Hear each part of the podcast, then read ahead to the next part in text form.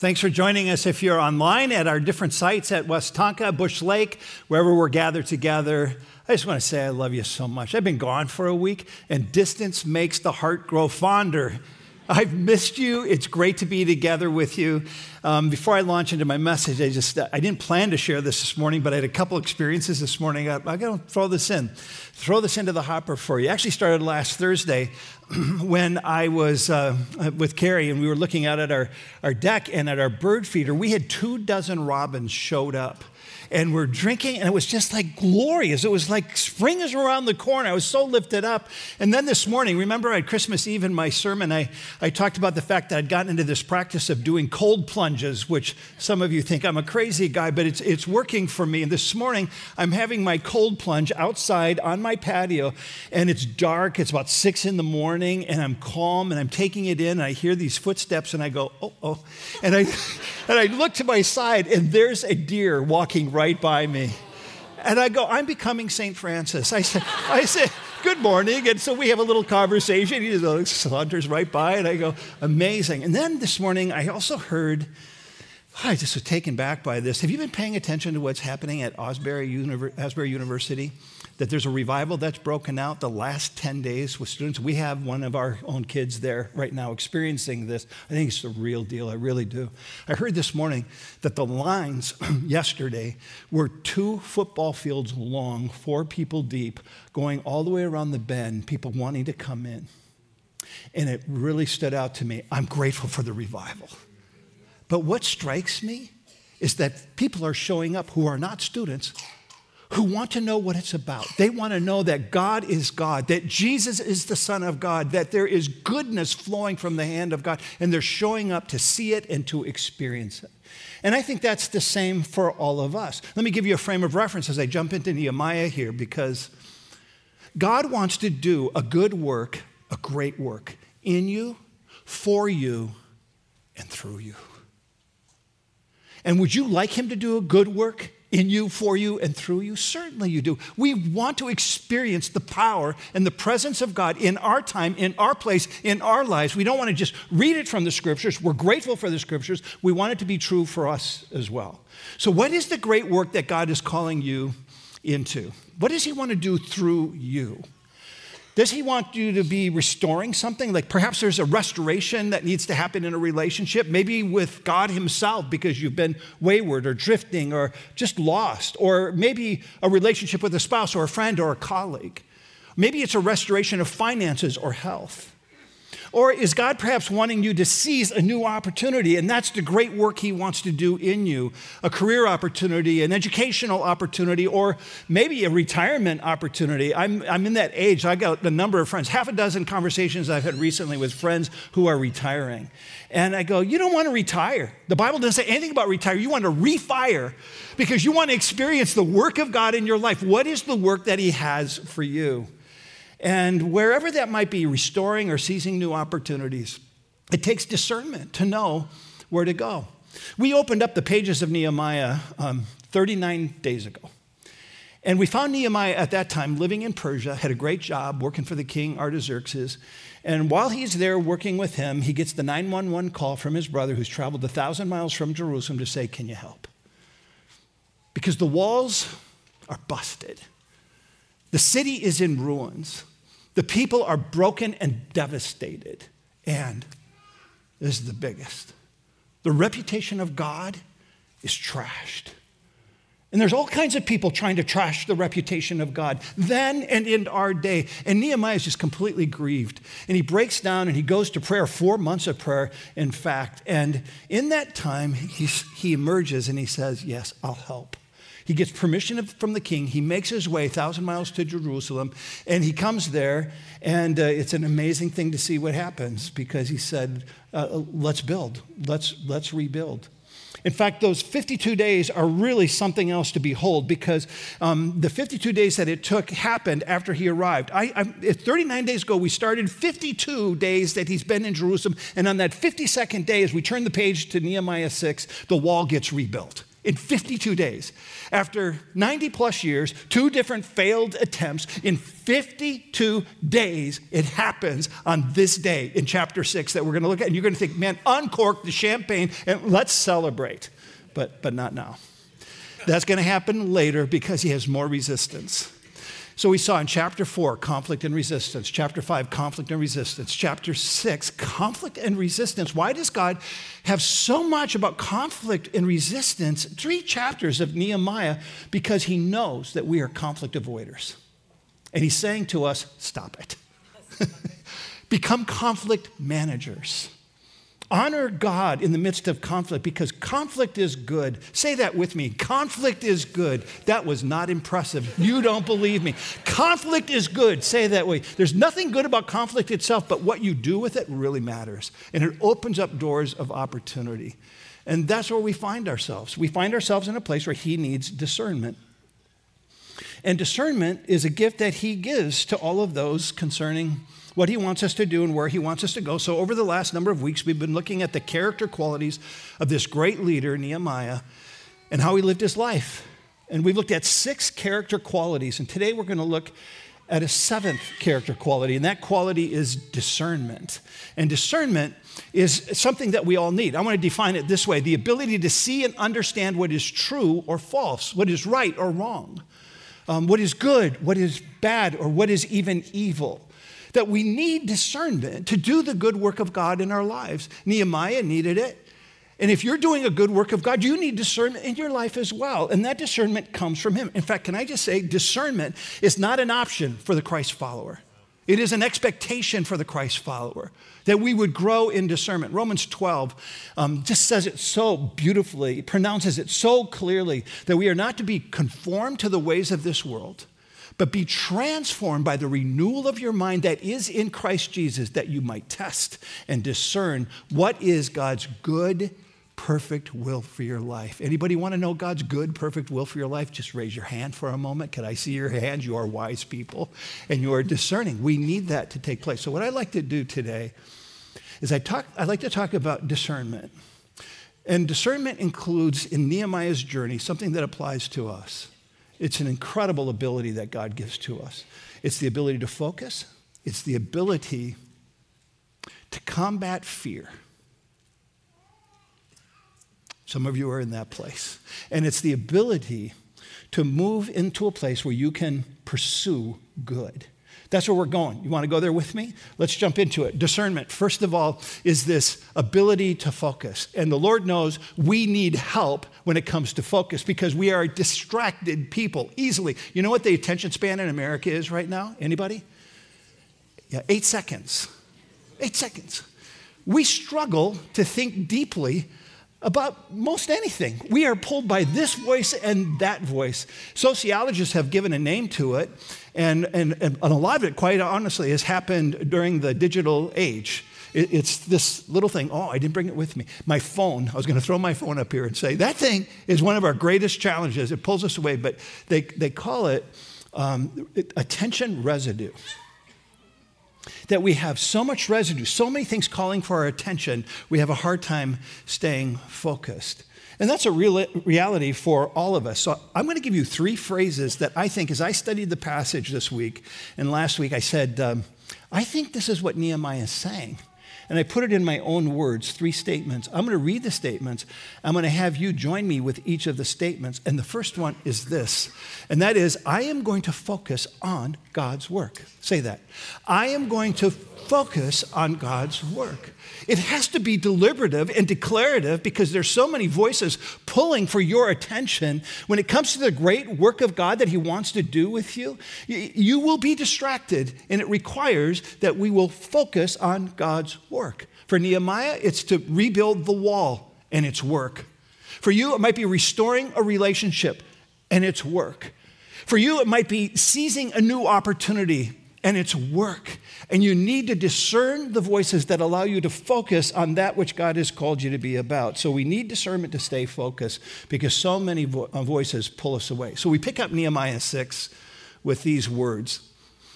When word came to Sanballat, Tobiah, Geshem the Arab, and the rest of our enemies that I had rebuilt the wall and not a gap was left in it, though up to that time I had not set the doors in the gates, Sanballat and Geshem sent me this message Come, let us meet together in one of the villages on the plain of Ono.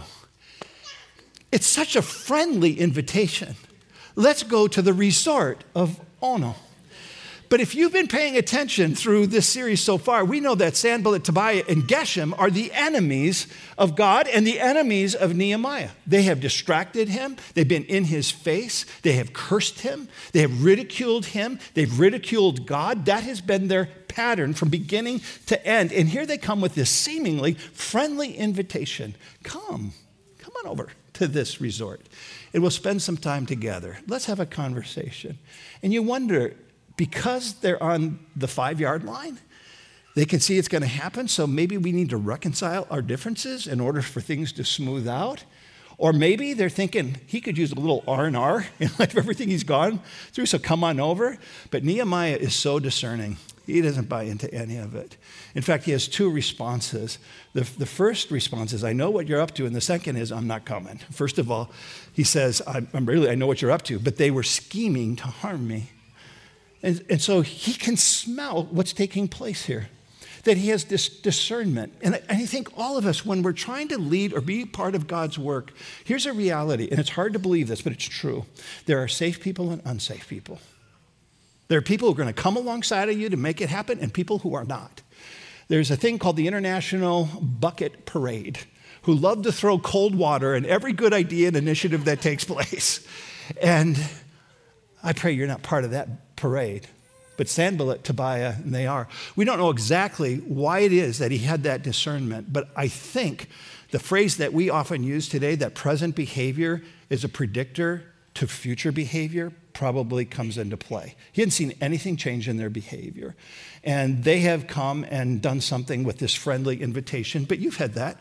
When people come with a friendly face and they meet you with a friendly face, but you've heard everything they've said about you behind your back, that's what Nehemiah is dealing with. He knows what their intent is, and it's to harm them. So he says, I'm not going. And he picks up the story that way. He says, So I sent messengers to them with this reply. Can I just pause there?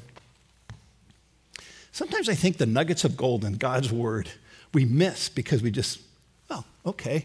So I sent messengers to them with this reply. That tells me he didn't go meet with his enemies. And sometimes when you're with unsafe people, you're wise to not go, to not say anything, to not do anything. So he sends a messenger, he sends a text, he sends an email. Sorry, not showing up. And I think it's an important principle when dealing with safe and unsafe people. Just because somebody asks you to meet with them does not mean you need to meet with them. You have to be discerning as to is that where you're going to give your best energy? And he continues, I'm I am carrying on a great project and cannot go down. Why should the work stop while I leave it and go down to you? Why would I come to you? I've got this great work. This is a great work of God that He's doing through me. And it requires God's presence, God's provision. It requires God's people, their gifts, their talents. It requires me and my leadership and my call to take us from beginning to end. And this is what's required. He's focused on where His energy needs to go, and He gives it there. And He needs to, because look at them. Four times they sent me the same message, and each time I gave them the same answer. These guys are persistent. They're saying, Come, come, come on, come on to the resort. And he says, No, no, no, no. He was like a two year old wanting ice cream. Come on, come on, come on, let me have some ice cream. No, no, no, no, the parent says along the way, because it's not in your best interest. He knew it was not in his best interest, so he doesn't go. He says no. And in that process, there's something to be said here that I think is really noteworthy, and that is specifically related to those who come against you and how they do. If you read all of chapter six, you will see something happens in here that I think is really important. They push four times. And increasingly, with each time, if you read the whole chapter, you will see that they are making it more public concerning what they're seeking to do versus Nehemiah. When it comes to unsafe people, I want to share something with you that I think is important to pay attention to. That is, when someone decides to go public with a private matter, you have an unsafe person. So when you have someone who doesn't come through the front door and deal with you, and they build a guiding coalition with others, having never even come to you directly, you are in violation of God's directive. Jesus says this in Matthew 18. You have to read all of Matthew 18. He has a number of great principles on conflict management, but the number one principle, it starts go through the front door. So let me ask you a question. When it comes to managing conflict with people in your life, are you front door, side door, or back door? Do you go through the front door with the individual? Do you go to the side door and call mom, dad, cousins, you know, a group of people? Um, or do you go through the, the, the back door and just trash everything along the way. So you find in this person, these people, they're unsafe. They're deemed unsafe in the eyes of Nehemiah because they have built a guiding coalition with others that really aren't interested in the best interest of the people of God or the purposes of God or the great work God is doing. So discernment gives you the ability to focus from what is true or false, good or bad, right or wrong. And I want to say in all of life, but especially when it comes to doing the work of God, there are distractions because there are forces who want you to give energy and attention to them and sometimes away from the purposes of God. So I did a little reflection in my own life and say, I, am part of several, I think, significant works of God, and it's a privilege, but it requires focus and it requires discernment. And the number one thing that I'm responsible for that is a work of God in and through me, I don't always understand why He's postured me this way, and that is to preach the very Word of God. And I love to preach the Word of God, but the reality is I have distractions that are pulling me away all the time. But I want to be in the Word because I know what He does. His Word is alive. Don't you believe that? It changes us. We need to be in it. I encourage you to be in it. I don't take shortcuts when it comes to preaching the Word of God. If it means I'm up all night going on my knees saying, God, help me, help me, help me, and I've had times like that, uh, He does because this is His name. And I know there are forces that don't want us to pay attention to the relevance of who God is and the person of Jesus Christ in, in our lives. So I have practices that help me focus. I discern that I need to put these things in place. I have phone rest. So my phone gets put aside. When I'm working on a message, because I could see what was happening, this wasn't 10 years ago. It's only in recent times because phones have created these cell opportunities to engage with every ding and dong and bing and bong that comes your way. Probably shouldn't say bing and bong. That goes the wrong direction, doesn't it? Stop there right now. But you know what I'm saying. You feel like you have to look at it all the time. Or it's ringing and you're with somebody else and you have to pick it up. I go, we've just lost our sense of respect of even being with each other. When I'm with God preparing his message, I have to have phone rest. So I shut it off for two hour blocks, two and a half hour blocks, so I can be in the deep end. Because I know if I get pulled to the shallow end, it's hard to go back to the deep end. And it requires depth and thought and prayer to prepare a message. And then I have Sabbath rest, not just phone rest. Because God said, work six and rest one. How are you doing with that rhythm in your life? If you're not bringing soul rest into your life, you will not be part of fulfilling the great work of God that He intends for your life. We need soul rest so we can hear the voice of God, so we can be aligned with His great purposes for success in our lives. And then I take schedule rest. I have an assistant that helps and Carrie that helps, and I myself, I just have blocks of time that are intended for prep. Those are three things I do in my particular arena of the work that God has for me. So, what are you doing you have your own intentional things you put in place, and you need to because it's difficult for us to think deeply. We get pulled out quickly by this and that, but we got a great work to do. And God wants to do that work in you and for you and through you, and it takes this kind of great, great focus. So, discernment gives you the ability to focus and say, I am going to focus on God's work. Secondly, discernment gives you not just the ability to focus, but the ability to combat fear. Too much fear. Where does fear come from? Fear comes from voices in our head.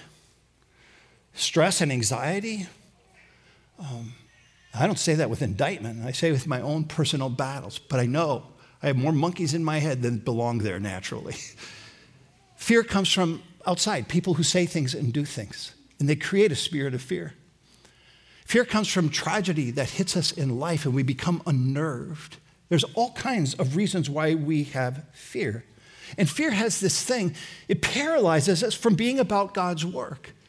But discernment gives us the ability to combat fear. And I think what Nehemiah is dealing with is this statement, and it's an important one as we embrace the reality of what fear does. I am not going to let fear settle in my heart. Would you say that with me? I am not going to let fear settle in my heart. I just feel like we need to say that one one more time again, just because of the conversations with people after the last service. There's a lot of fear. Say it with me. I am not going to let fear settle in my heart. And Nehemiah, he battles that. Fear has a great acronym false evidence appearing real. False evidence appearing real. And we have a call that is to take us from that fear place. In fact, I want to read to you the tactics of fear. They're amazing that come against Nehemiah. And how he holds steady in it is extraordinary. This is beginning at verse 5. Then the fifth time, four times they came to him, the fifth time, Sanballat sent an aide to me with a message. And in his hand was an unsealed letter in which was written, It is reported among the nations uh, they're talking about you, in other words. That you and the Jews are plotting to revolt, and therefore you are building a wall. Fear seeps in when there are rumors. And people start to say things that can be completely untrue, but because you said it, I'm believing it and I'm following it. And that's what's happening here that you and the Jews are going to start a revolution against the Persian Empire. And that's what you're seeking to do. It was not true at all. And he continues Moreover, according to these reports, you are about to become their king and have been appointed prophets to make this proclamation about you in Jerusalem that there is a king in Judah. Now, this report will get back to the king, King Artaxerxes. So come, let us meet together and have a conversation. There's the friendly invite again. And I read this and I think, man, false labeling. We're living in a day right now, friends, where people label people and then we cancel people left and right. What are we doing? This is not right. And this is exactly what was happening here that because this person said it, it must be true, so they follow. And he's saying, You want to be king. And you can imagine how this breaks his heart because if you were with us in the early part, he spends all this time trying to honor the king, to bless the king. I'm, I'm wanting to go help, but only with your blessing. And he gets that blessing to make his way. He has no intention to be king.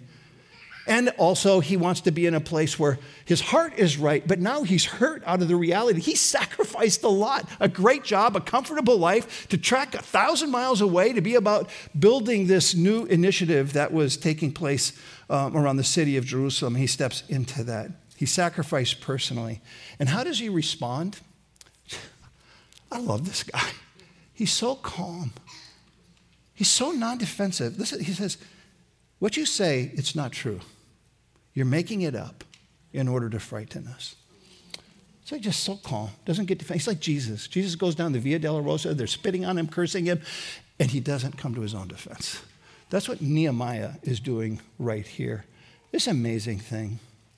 I want to say something about, about fear that I think is important. Just, just receive this, would you? Because you have to think about it with me.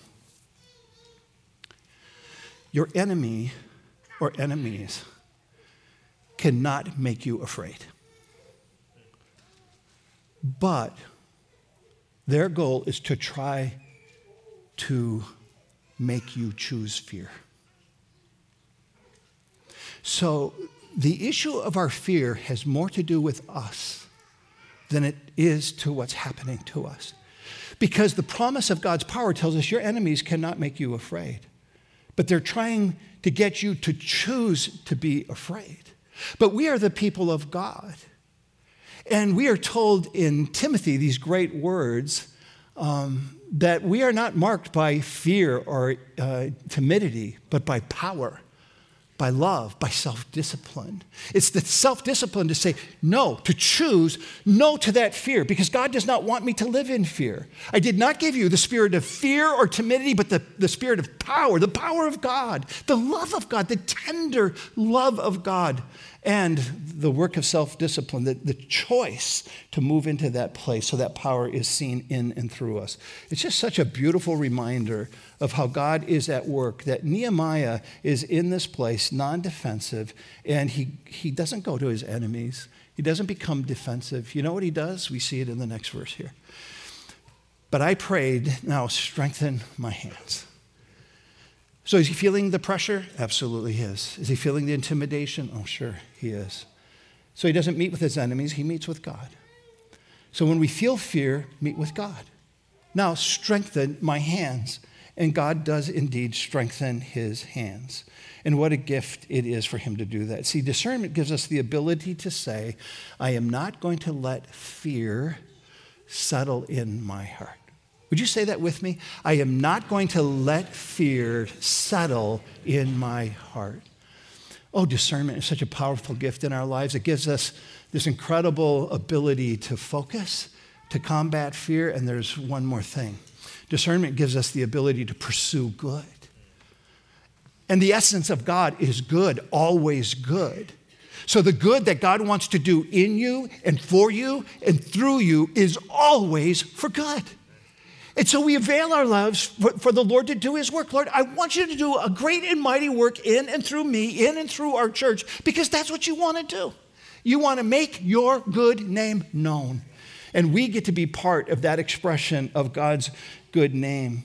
And so I think discernment is that incredible ability to give us focus and to say, I think this is what Nehemiah would say these words I am going to pursue the good call God calls me to do. Say it with me. I'm going to pursue the good God calls me to do. So God has called each of us to his good work. What is that? Even in the little things in the course of this day, be attentive to what they are and follow his prompting and his lead in that given place. And when we do, we will see the good of God. Some people I know keep blessing journals that God met me today in this way or that way. And you write down so you can see at the end of the day, look at all the good things that happen. Because if we live in the fear of defensiveness, we will not feast on the goodness of his blessings. So let us feast on the goodness of his blessings and look at the good result that happens. It's just amazing what takes place. So the wall was completed on the 25th of Elul in 52 days. After 90 years, two failed attempts, it gets done in 52 days. It's extraordinary. And now everybody's talking in a different way, including the enemies. And this is what they say. When all of our enemies heard about this, all the surrounding nations were afraid and lost their self confidence because they realized that this work had been done with the help of our God.